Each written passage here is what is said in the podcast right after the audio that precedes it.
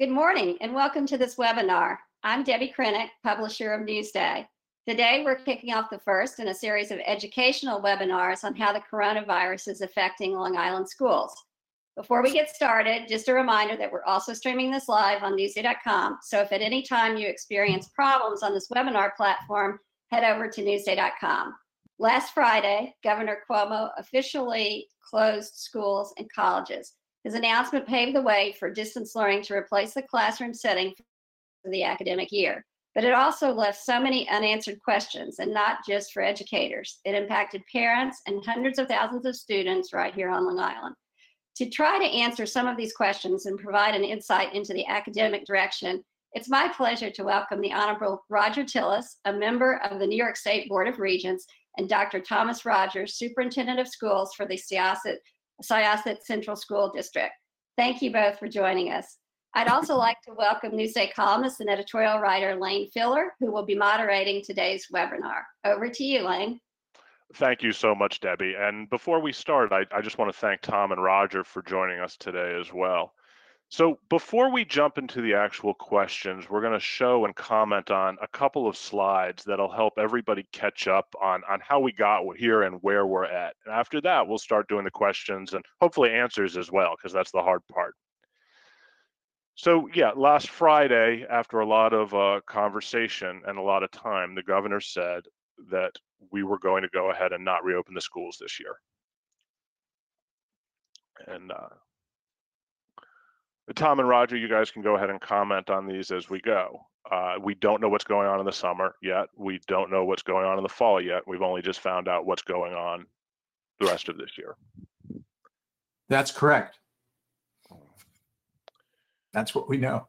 We, we, this is an important slide because it makes the point that schools are doing so much more than educating our kids on a daily basis now. Uh, so meal programs have continued to the best of the district's ability and, and some other and childcare services are being provided for employees who have to uh, help keep this society running.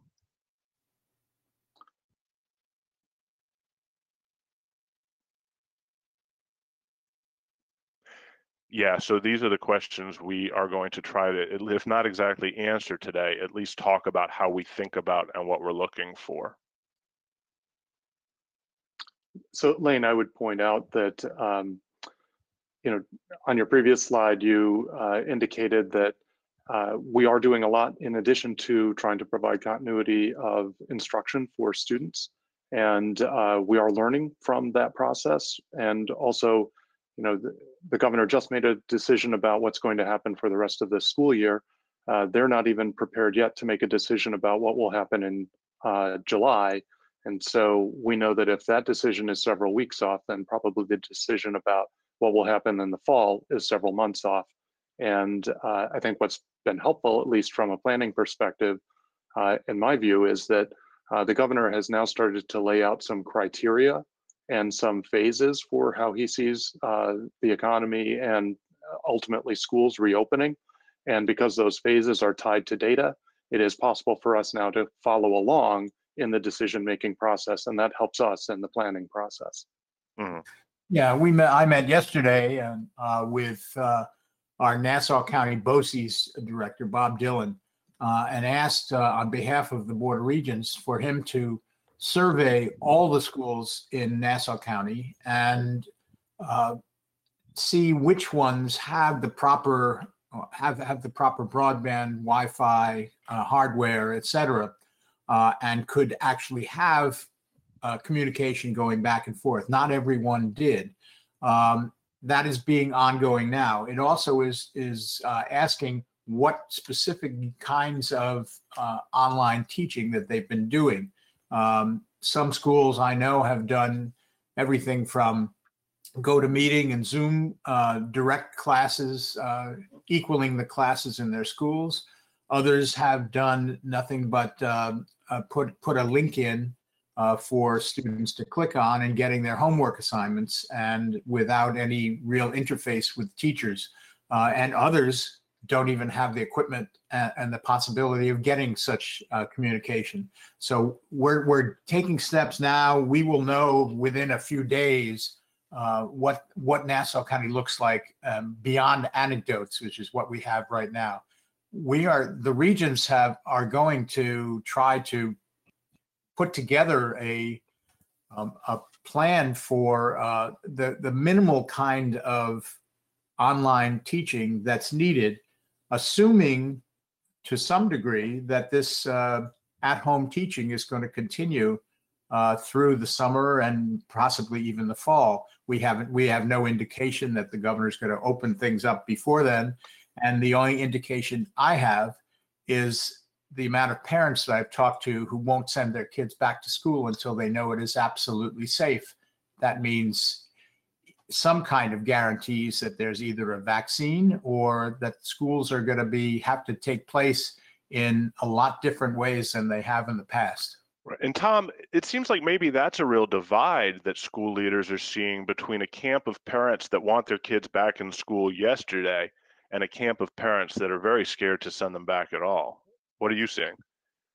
Yeah, well, I think it's a question that parents would be right to ask. I think um, the challenge for schools will be uh, we need the state to make health decisions. School districts are not set up to evaluate health risks. We're we can evaluate risks that we're familiar with, the risk of uh, running a bus on a, a, snowy day potentially.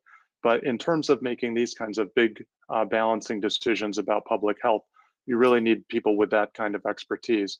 So before we closed in March, uh, the rules for schools were if you had any evidence of uh, the virus in the school, you would shut down immediately, stop instruction, and clean the school for a period of at least 24 hours. So if those rules go back into place in the fall, it's hard to imagine that there won't be any community transmission of any kind in the fall. So uh, the state really needs to tell us what their uh, new plan would be if there is going to be in-person uh, instruction, knowing that we probably won't be at a place where zero is the baseline. And then what's fair for parents is to wonder about how those risks are mitigated. And I think that's probably the reason why uh, Governor Cuomo said that schools reopening would be in the fourth and final phase of his plan is just because it is uh, so complicated and so difficult and uh, the consequences are so serious. In addition to the in addition to the kids and the parents having a problem, the employees of the district, uh, from teachers, uh, bus drivers, cafeteria workers, are also going to have real uh, concerns about whether or not they want to go back into what they might consider an incubator uh, or they might see as a uh, sanitary place to work. Mm-hmm. Okay. Great. We could obviously spend an hour or 24 hours on any of these slides and questions, but I'm gonna we'll we'll keep trying to move it along as much as we can. Um, so go ahead, Roger. Well, on the colleges, it, it, I don't think the colleges have yet determined how they're going to uh, provide uh, any kind of education services in the fall many of them that I've talked to are not going to have uh, in-class teaching in the fall and will continue on with uh, what they have done uh, in the spring. Uh, it is still a question whether they can do that effectively or more effectively than they have, um, or whether they will open up later in the fall with a full program on campus. Um, it is it, the colleges were ahead of most school districts in terms of being able to provide online education. Many of them had have done that before. School systems, uh, other than places like Tom's and Syosset and, and a few others on Long Island who have really excellent online teaching, um, uh, really were caught almost by surprise. Uh, the the teaching staffs really had no experience uh, using it, and it took a while. We're on, I think we're on phase three with many school districts. Uh, phase one was just trying to figure out how to how to get the systems on. Mm. Uh, phase two was to figure out how to get some instruction to students, and now they are looking at perhaps uh, a more efficacious way of uh, providing that service. Colleges have been a little ahead of it. I don't know about. Um, I haven't heard anything about sharing services. I have talked, I have talked to some people who have run early college high schools. Um, uh, Bard College is one that has done that. And trying to see if there's any opportunities where uh, some students could go to Bard get high school credit. Um, I, I, there's a lot of logistics that would have to be worked out between high schools and those colleges uh, to have that happen. Uh, that is one alternative, though. I have to thank you for the shout out. I am a Simon's Rock of Bard College graduate, Associate of Arts, many, many years ago. And Okay. Roger, I'll thank you for the shout out as well. But I'll say that uh, even though I think we were off to a fast start, uh, we're learning as we go and we're trying to iterate uh, also as we go. And part of the reason why um, colleges were ahead of this is because colleges have been doing this online for about 10 years. And we've been doing a lot of uh, work looking at the research. And there is a lot of research on older learners, college age and high school age learners in online environments. But the research is fairly thin on middle school and elementary school. There's a little bit around homeschooling that's done online, but this has really not been a model that uh, has been attempted much at the younger ages. And as a result of that, there's not a lot of information about it. So one of um, the things that I think uh, the regents, the state education department uh, could help inspire is uh, some effort on the part of colleges to do some research about what is working and what could work for these younger populations of learners. One of the challenges is that um, we use this um, esoteric term executive function, but it really is uh, are students at that age able to stay focused, to have the stamina, and to retain what they learn when they're just being spoken to? What happens in a classroom is that they're doing things, and it's the doing that uh, allows them to acquire the skills and knowledge. And it's much harder to set those kinds of things up online, particularly because they don't have the stamina uh, to stay with it for hours a day. So, So that- how do we address that as um, if this is going to be a sustained model? How do we address the the developmental stages of our learners? Uh, So the, that- the regents are, have set up a task force uh, uh, of, of people from all over the state and all kinds of stakeholders in education, from parents to uh, specific providers to teachers to board members, et cetera. That is um, being put in place in now. The chief state school officers of, of the country uh, have are basically almost completing their research on exactly the issue that Tom was talking about. So we will have some guidance, and there, you know, there's a lot of research being done. Um, it just hasn't been completed yet. Hmm. And, and third part that I think is really interesting on colleges.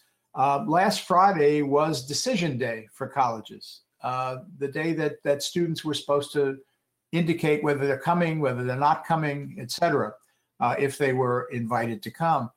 Uh, from what I have heard from colleges, uh, there's there's a lot of flux in there that, that all of a sudden students are, are not committing to the college that they think might be online in, in the fall when and pay 50 70000 dollars for that um, when they could go to uh, a college or university that's been doing online teaching for many, many years, such as Arizona State University or uh, some other school that uh, is uh, far cheaper and for an online program. It, it, Mhm. it's So- put colleges into a real quandary right now.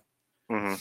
So uh, it brings me to an interesting question. I know a lot of people who are listening now, i- this isn't a theoretical problem. They have actual kids or they're actual teachers and they don't know what to do or how to prepare. So, so let me ask you, Tom and Roger, if it's certainly possible that everyone won't be sitting in a classroom in September, if you're a parent, how are you preparing for that now to make sure that between the district and what you do, your child will be getting an appropriate education and moving forward the way they need to. And, and let's start off talking about, you know, not an average student, but a mainstream student, a, a student with essentially normal capabilities or, or, or you know, you know what I'm saying. Well, I think that, well, go ahead, Tom. Uh, Obviously, that's what we're trying to figure out right now. And uh, we are learning from the experience that we've had over these last six weeks, what's working, what isn't working, uh, what needs to be changed and iterated. Uh, one of the things that the governor has said is that schools are obviously important as an educational institution, but they're also important as a childcare institution. And so I, I am presuming that some of uh, the calculus in Albany will be around the need to provide parents with more childcare support, and that may influence uh, how much in-person childcare we do, uh, in-person education we do because of uh, the childcare. We're running a childcare program now for essential workers uh, in one of our school buildings, and so obviously it's already occurring. But um, as the economy reopens, I know that parents are going to be needing that kind of support. At the same time, uh, as we've said, it's hard to imagine that there won't be some sort, at least some sort of hybrid model in the fall, and we want to make that as robust as can be. The advantage is that we'll have a little more time before the fall to plan out how to structure lessons that may go back and forth between inline, uh, online and in-person learning, because those lessons will have to be structured differently. Hmm. Um, so to some extent, right now, while kids are doing this work at home, they are essentially doing a very structured form of homeschooling. And that means that the parents are doing a form of professional teaching or, or teacher assistant or what have you. How do how does a parent with no experience at that give their child what they need as a partner with the schools in distance learning? Well, I think that that uh, your your initial assumption that it's becoming a uh, programmatic uh, uh, stronghold in the house, um, even with parents who are who are capable of of potentially being teaching their kids, um, are, are there's a there's a disconnect in some districts about the way they are doing the online teaching that parents don't understand it or don't really want to get involved with it. Um, no less parents that don't have the capabilities of doing it. I, have seen it all over the place, uh, even in some of the same households, depending on how it's been done.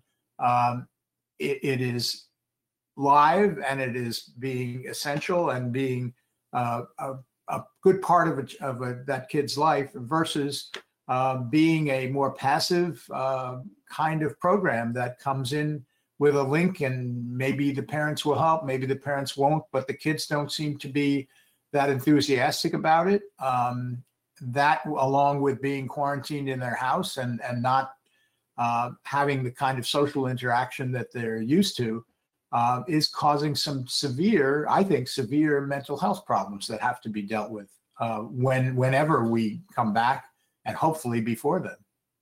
Okay, uh, so I've been bogging you down with a lot of my own questions and curiosities, although some of them are paraphrased forms of questions coming from the audience. But let me get directly to addressing some of the concerns that are coming through right now. So Tracy, that's Tracy Edwards, the Long Island Regional Director of the NAACP, has sent several questions along to us. And I think maybe one of the most important ones is, how is the state education department and the districts tracking and reporting disparities within the school districts or across the board? The kids don't have Chromebooks and laptops or internet access. And then how are, are the districts responding and how should they be responding to those needs?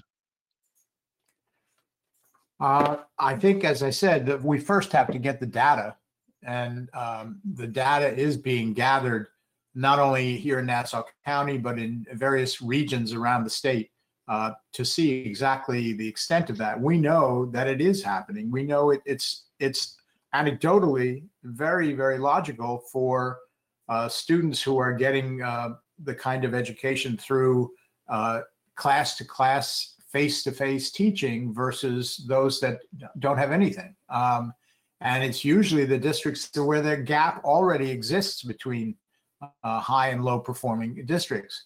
Uh, every day that goes on that we don't answer that question is causing the gap to get wider and wider. The same thing holds true for uh, some of our schools where there are large numbers of English language learners that uh, are having, where there's more difficulty in teaching all the classes uh, in the language that the student understands or that the parents understand to help their students with that gap is also widening. Um, we are looking at all of these things. This is where the our task force uh, will have some answers, hopefully, uh, before school starts next fall. I don't Mhm. know if we're going to have, I don't think we're going to have answers uh, between now and, and the middle of June or the end of June, which is another question that we need to answer.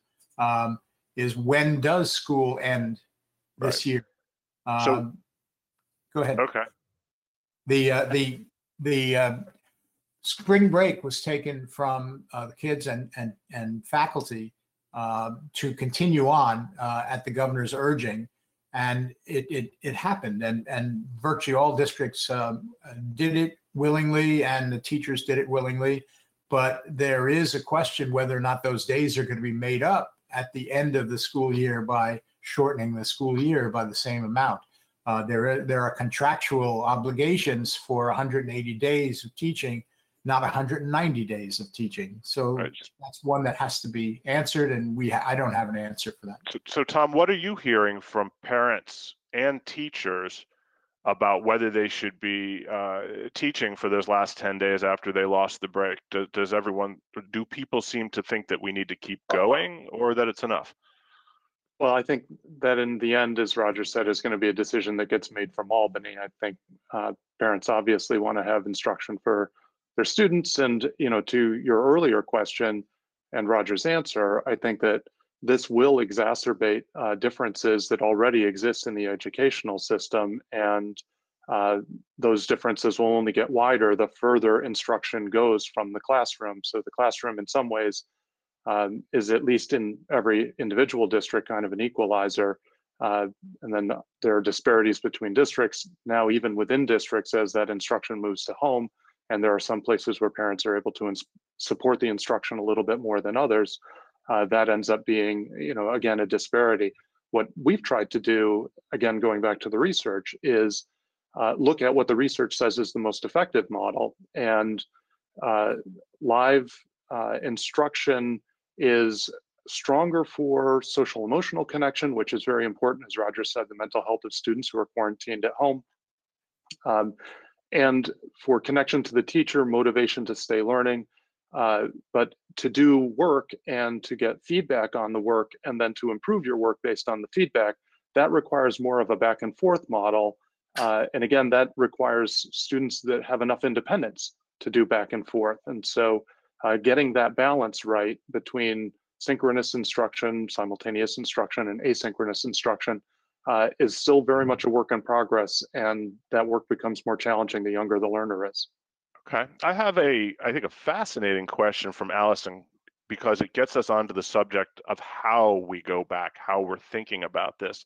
And she asks, are you considering a split session in order to lessen the amount of students that are at school at any given time? By which I think she means some going in the morning and some going in the afternoon so that we can maintain classroom distancing and have people get, is, is that one of the things that you're thinking about? And what else are you thinking about if we go back and still have to modify behaviors for distancing and safety? Tom, you can start. Sure. So the Nassau County Superintendent's Association has started a work group on this, chaired by a couple of my colleagues. And uh, in fact, they're going to be working on exactly this later this morning. And uh, I think what I don't want to speak for them, but I believe most superintendents think right now all options are on the table. So all of these options, whether it's split schedules or uh, some sort of hybrid online uh, mixture or an every other day model, all will require an awful lot of planning. And so we might as well start that planning now, uh, even though we don't know which of the models we might land on, because all of them are going to require a long runway to get there. And so part of what I think my colleagues and this committee are going to do is to identify what are the challenges inherent in each of these models, uh, what are the resources that will be needed to implement them well, and uh, presumably to make some recommendations to uh, the task force that the regents have set up at the state level that Roger uh, spoke about earlier, so that they have our best thinking to inform the recommendations that will come from the state. But I would imagine in the end that the state will probably give us, as they do in a lot of cases, uh, some broad guidelines. And then within those broad guidelines, we try to tailor things to what our local circumstances and resources are. if this were a, uh, even a close to normal year, that decision at least maybe could be made easier. However, we have a situation where the, in terms of resources for doing any of these options uh, are, are very, very slim. And the governor has talked about if we don't get the federal help that, uh, that he and other states are looking for, we could be cutting state aid by 50%. Um, earlier, he had made a projection of 20%. Um, a, we don't know where that 20 or 50% will come from, whether it will be done equally across all districts, which would be a disaster for the highest needs districts who get 80% of their money from state aid, as opposed to some districts who only get 10% of their money from state aid.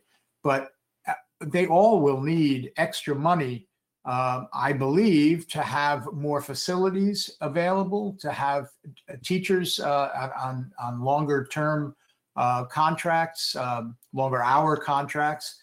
Uh, and we don't know what's going to happen with that. The, the other big, big um, fly in the ointment is the new um, proposal, not proposal, but the order from the governor that uh, the budget uh, votes and the votes for school board elections uh, will be held June 9th and will be done all by mail. The, the usual school board uh, uh, turnouts are someplace around, I mean, Tom, you can correct me, 10, 15% of the voters uh, might come out for on an active day. When it when you have a mail ballot that where everyone has something mailed to them, as opposed to requesting a mail ballot, which which takes some time and and uh, opportunity for us a person to get involved with. If it's mailed directly to every household in the district, you might have people voting uh, for or against, in my in my opinion, probably against school budgets, who might not have ever come to the polls before, um, and for school board members that might not have been even um, running before. It, it's going to shake up uh, a local school district on top of uh, in terms of their local money, no less the state money, which we have no idea what is going to happen there this resources are a major, major concern. So that money is a fascinating question here. One of the numbers the governor has thrown around is the idea that we could have to cut state aid to schools by 20%. But I don't think anyone thinks that could be done across the board because school, there are school districts that get almost 80% of their money from the state, and there are school districts that get less than 8% of their money from the state. So the likelihood is that wealthy districts might have a cut much larger than 20% of state aid if it if it goes as badly as it possibly could. So Tom, what would your budgeting process look like? What would you be looking to cut or districts like yours if you lost, let's say all of your state aid? Well, if we if we lost all of our state aid, I couldn't it's very hard to contemplate uh, what that budgeting process would look like. How much What of your we did- budget is state aid? Sorry. Um, probably about fifteen percent. Mhm. So, uh, and as both you and Roger have said, there are other districts that are much more highly dependent on state aid. Uh, nevertheless, that money supports teaching salaries. It supports the costs of busing. It supports the cost of maintaining our facilities. So if that money, you know, any cut in that aid results in some sort of loss in program.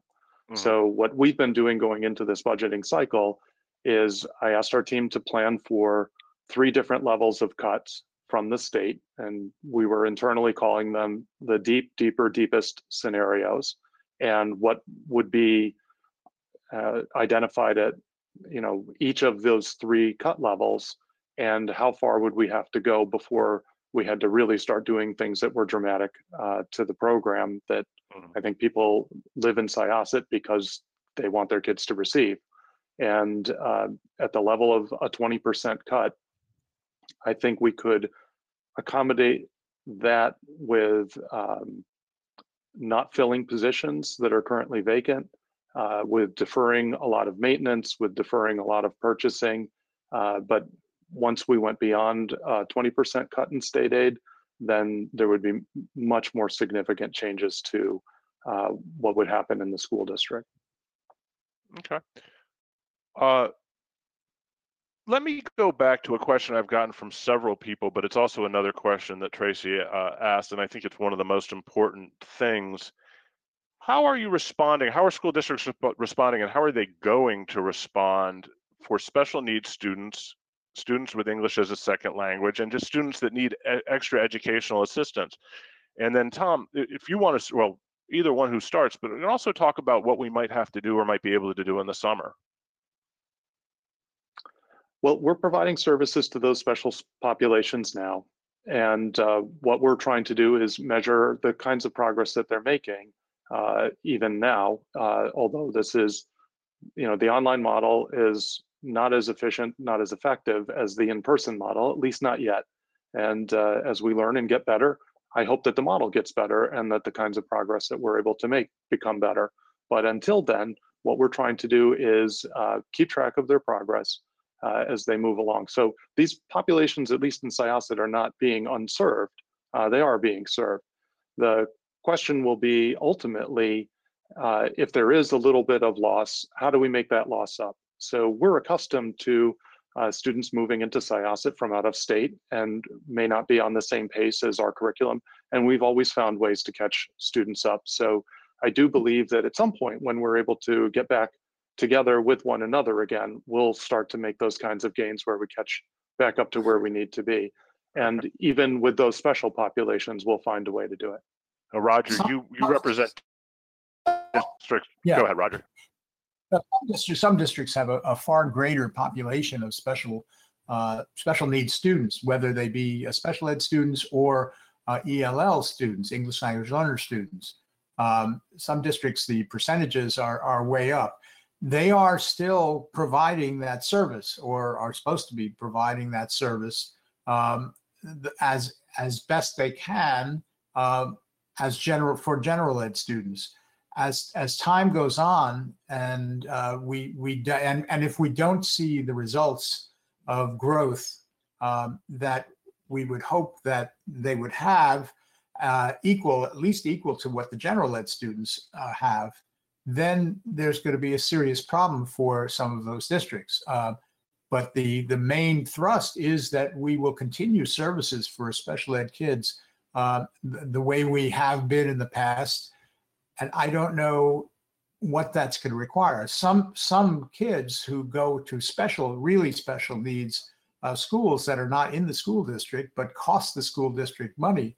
Um, uh, some of those those fees are very very large. Um, Mm. could be a couple hundred thousand dollars a year per student.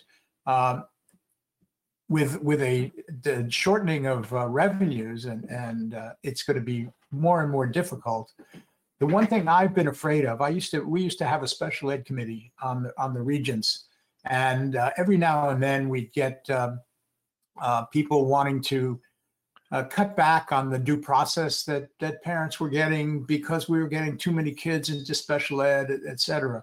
Um, I, I resisted that and, and continue to resist it because um, who knows whose whose kid is going to have special ed needs and and all those kids deserve the, the same kind of education opportunity what i was afraid of though and i'm still afraid of is that some of the special needs families who are pushing very hard to make sure that their their kids are are getting the adequate education are pushing into uh, a, a group of general ed parents whose kids are now being deprived of 15% of their program. Um, Mhm. and where we don't want to see a war between them, we should all be working together. And I am afraid that this could cause more polarization uh, between special needs families and general ed families. Okay. So we have a question from Jerome that I think is a fascinating one, which is we we do know we have some idea of how to teach math and English and those sorts of things online. But what happens if we keep distance learning? And what's happening now with subjects like art and music and, and even physical education, which is, I believe, a legal requirement for many ages of students? How do we do that? Uh, we are doing that now, and uh, those teachers are meeting on a rotation basis with students just as they would in a regular school environment. Uh, one of the challenges that we've been working through is uh, art is a very hands-on uh, kind of uh, uh, subject. And what the teachers have been doing is saying, well, this is a great opportunity to teach art history, for example. So instead of making art, we can at least learn about art. And they have been trying to reimagine their program. Now, obviously, that looks different at younger ages than it does at older ages. And so some of that is also what kinds of things can you do at home? What kinds of materials do you have laying around the house? How can you do something that's creative and interesting? Uh, one of the challenges early on was uh, recognizing at the older ages, let's say high school, that uh, doing homework around art was something that wasn't part of the regular school environment. So adding that in uh, to the regular uh, core academic classes ended up actually increasing students' workload. And we heard uh, some feedback about them about that from the parent community. I think also the the provision of music education is uh, something that is really challenging to imagine, at least with large ensemble groups. So I think we've all seen uh, these virtual choirs and virtual orchestras online, and uh, they're very moving. And I hope that uh, they become easier to produce over time. But uh, the idea of working in an ensemble group and what that gives to students uh, both socially and uh, uh, musically, it's going to be very hard to replicate until we're able to be back in person again. And so it, and that's one of the joys of being in a, a school if you're a musician, is you have that opportunity. So we are looking to see how to replicate that online. And the regents, even before any of this uh, virus came about, were in the midst of, and are, will continue to be in the midst of, looking at um, all diploma requirements, graduation requirements, um, and had had begun to get some input into whether or not passing five regents tests was indeed the right marker for for progress in uh, uh, college or career or even the army. Um, some of the initial uh, um, work that has come in indicates that that places like art, music, physical education, which uh, are anecdotally um, more important than than they have been over the years because we have been cutting them out instead of adding them, um, are are going to be necessary. And that there are subjects such as information literacy and financial literacy and and uh, civic engagement and uh, problem solving that are perhaps more pertinent to uh, when one graduates from high school as to what we want kids to know. That's ongoing and was moving in the right direction, or at least a direction of, of getting a conclusion to it uh, when this hit. And it's been put off by some time. But it'll be interesting to see how schools and kids handle the fact that we are not going to have Regents tests uh, this year in June or August, and we're not having three through eight testing which takes some of the pressure off um, that some people think we're, we're causing uh, education to uh, regress because there was so much time taken for preparation for those tests. Um, this will have an effect on what we come up with for future graduation requirements. So let me ask one that that sounds maybe a little cynical, but I, I don't really mean it that way. We have we're going to have a money problem and we have a public health problem. Is there any sense in which it would actually be much cheaper to keep doing distance learning? Is it cheaper? And are we learning enough about how to do it that that's a reasonable decision to say, A, we don't have the money to spend on operating all these buildings, and B, we can't safely put all these people in a room. So let's find a way to be great at this. Well, I think your second uh, uh, problem of we can't find a way to put these kids in a room together is one that is is of major concern uh, to public health and to parents and everybody else and to employees. Uh, the first one: Can we do what we did before the virus more effectively with more online teaching? Is is a question. Um, I, and again, anecdotally, these studies are being done, but anecdotally, one can one can say that I can say that uh, a blend of in-school teaching has to be there with uh, all online teaching in order to, for it to be effective. So if we went to 90%, 10%, is, is there a way that this saves money? Because money is obviously a concern. Um, I don't know, Tom. I, I think that uh, it overlooks the the question sort of overlooks one other function that I alluded to earlier, which is not every parent is able to work from home. And when parents are working from home, they're not uh, necessarily able to be distracted by assisting their children with their own, their own learning. And so can we get better at doing online learning? Absolutely. And do we think that we'll have it figured out after only six weeks? Absolutely not.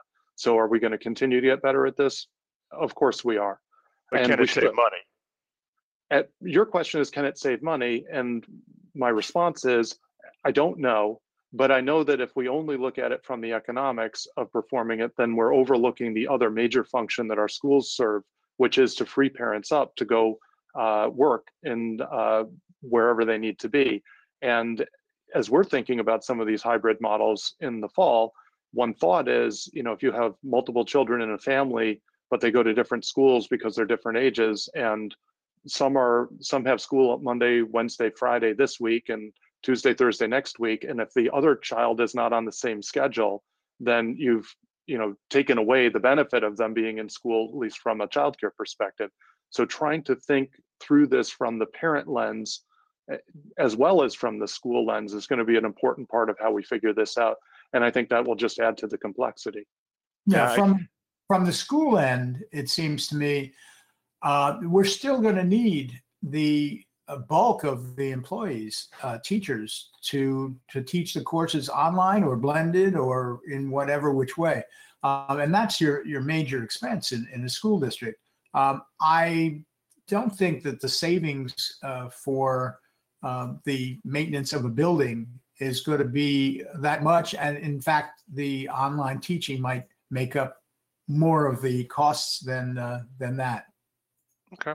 So one question I- I've just gotten in is whether high school kids, particularly I guess in the later years, they're finishing up, or are they still going to be as competitive uh, going after college slots and then actually doing their college work? Will they they be as prepared? And I guess that has the most meaning when you compare to other states that may find it easier to reopen than us, maybe doing all their end of year testing that sort of thing. So, Tom, what, what's your fears and hopes? Um, actually, I'll share with you. I had a conversation with a number of uh, the leaders of our student government at the high school on exactly this topic, and so I'll just tell you what they said to me. Uh, one of the most thoughtful comments was the kids who are motivated in the physical environment are equally motivated in the in the online environment, and the kids who are very hard to motivate in person are no easier to motivate at home. And I think that is, um, you know, probably that rings true with a lot of parents. And Are they harder to motivate at home? I, I do think that because this is a shift, there isn't a new normal yet, and kids thrive on routine, uh, as we all know. And so this is not yet, it's becoming a routine, but it's not yet as routinized as 12 years of schooling. So once we get to a place where this becomes the routine, this becomes the new normal, uh, we were speaking with a group of parents in the PTA a couple of days ago, and one of the parents made the observation that with school, there's sort of an opening activity and a closing activity, and you have kind of a defined day. With the online environment, that definition has become a little muddier. And so there, as we start to think about what should these routines look like, uh, there it would probably be advantageous to kids to have a sense of okay, now school is starting, okay, now school is ending, here's where the work belongs. This is the part of the day where you're doing your work. And the motivation will come from having work that feels meaningful as opposed to work that feels like uh, busy work. And so, you know, getting to that is one of the things that we'll be continuing to work on. I haven't seen colleges shrink away from taking New York kids who are not necessarily taking their end of the year uh, Regents tests or other fulfilling the last semester of, of work. Um, I think, as I said earlier, colleges are having a, a tremendously difficult time of finding students who want to come to them, uh, even at the top-notch colleges. Uh, with the costs of college being where they are, there there something might have to be done in terms of cost cutting um, uh, in order to be feasible with colleges that are doing online teaching that are far less expensive. Um, it's the interaction between the college professor and and the student that makes the and the student activities together that makes college uh, appealing to students and to their parents.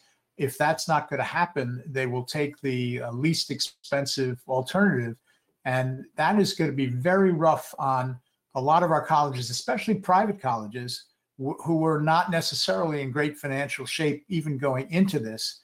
Uh, I expect that there will be some uh, colleges falling by the wayside uh, during the next year. And again, colleges are not, I don't think they're shrinking because New York's kids have had a, a full uh, year, almost two thirds of a year that uh, to make up whatever difference they are so they can see what kinds of students they are. As this goes on, if we don't have any kind of indication um, in New York versus other states, uh, I, I don't know how that's going to play with colleges. We have a, a big argument, and I have several people who've asked variations of this question. We've had a big argument in this state about standardized testing, both the third grade through eighth grade state tests and the Regents test that predates the coronavirus epidemic and is going to post date the coronavirus epidemic. It seems likely you're going to have people coming to you next year and saying, You didn't do the third through eighth grade testing, you didn't do the Regents, nobody died, nobody got sick, nobody ended up uneducated. How do you answer them when you want to go back to these tests that there's so much opposition to next year and parents are saying why? It was no problem not to do it. I have an I have an easy answer. Um, I know you do. those tests were meant to be diagnostic. All the three through eight testing was meant to be diagnostic, meaning helping teachers and students to know where the weaknesses and strengths are and allow them uh, the opportunity to correct those during the year. Somehow along the line, uh, they became high stakes tests that were um, used to evaluate teachers, principals, and used to even evaluate districts, which still goes on. Um, once you have the high stakes nature of those tests, they don't become diagnostic anymore. They become uh, penalty oriented tests. Um, I think the regents are certainly moving towards and would like to move towards um, tests that are very diagnostic and completely helpful to students and teachers. Um, the federal government has required the three through eight testing. Um, and I think for originally a good purpose um, to make sure that um, special uh, needs kids, uh, whether they be special ed or ELL kids, were not being left behind. That therefore the uh, the expression, uh, and that districts would treat all the kids to the to the point of making sure that everyone was was getting services. I think that was long gone when when we started this uh, kind of three through eight testing over the last 10 years. Um, I think districts are doing a good job. There are many other ways you can find out uh, if if students are being served or not in the special needs categories. Um, but that, I'm not sure there was a great purpose for having three through eight testing on, on an annual basis. There have been different alternatives offered, three, five, and seven for math, three, four, six, and eight for English, um, uh, which would alleviate some of that problem. But the amount of time that schools spend on both preparing for, giving the test, and then grading the tests was way out of proportion to any benefit that they might have given. Okay. Tom, if you can react real quick, and then I'll ask one more thing and lead you into a wrap up. Uh, I would just say, you know, the direction that uh, Regent Tilles is describing for the state to kind of iterate those tests is a welcome development. Uh, we obviously need good data in order to make good decisions. We need good data about what's going on right now as we've migrated to online learning. So uh, school districts do have data products that we use that I think are a little um, more fine grained than the state's test and we get results from those uh, a lot quicker and uh, they are uh, not as high stakes. And so they really are an opportunity for us to dipstick things. So we're looking to see how we can use that uh, in this online environment to uh, to make some good decisions about where learners are going to be in the fall uh, when we return. So anything that the state does that uh, works well with that plan ends up helping us.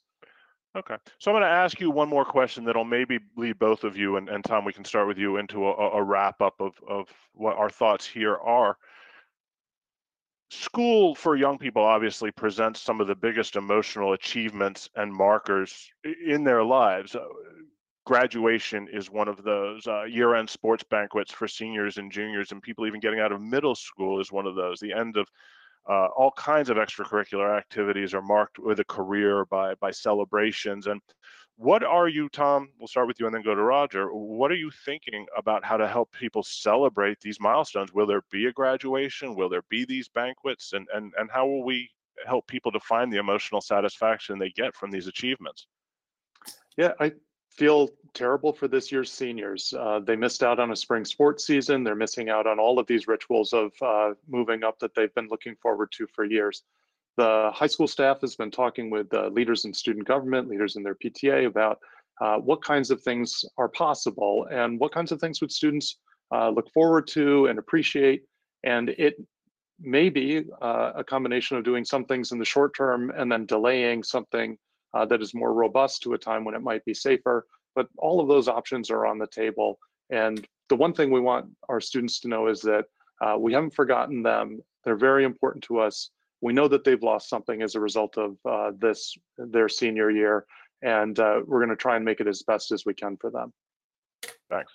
Um, one of the things that uh, I guess people are beginning to adapt very, very small, uh, the Tilles Center, which I, I know well, uh, started a program uh, about uh, a month and a half ago asking students who would normally be in year end concerts or performances uh, of some kind in their schools to submit uh, a uh, video to the Tilles Center. And we have just actually yesterday uh, started putting them online so that the students will have an opportunity to um, show their talents. And I I was amazed watching last night. Uh, the talents are great on Long Island, very, very good. Um, so, you know, you have to create and adapt if you can, and certainly not the same as a live performance. Um, I think the culinary services, the motels, uh, the, the hotels that go around graduations are certainly going to suffer as other uh, businesses have suffered because they won't have those graduation ceremonies. It's pretty clear they're certainly not going to have them in, in June. Um, we have seen some districts announce that there will be a delay in having it uh, a, a real ceremony uh, uh, in the fall. Again, unbeknownst as to what time that could be. Um, or bringing it together and having a ceremony, joint ceremony with next year's graduates. Diplomas will be given. Uh, there's no question diplomas will be given. New York City has a has announced already that they will will be having a, a an online ceremony uh, with several stars of uh, stage, screen, and television and sports probably um, to uh, for all the kids in the city who will get their diplomas uh, by mail. Um, I- that's that's the only one I've heard of that has been specific at this point. Okay.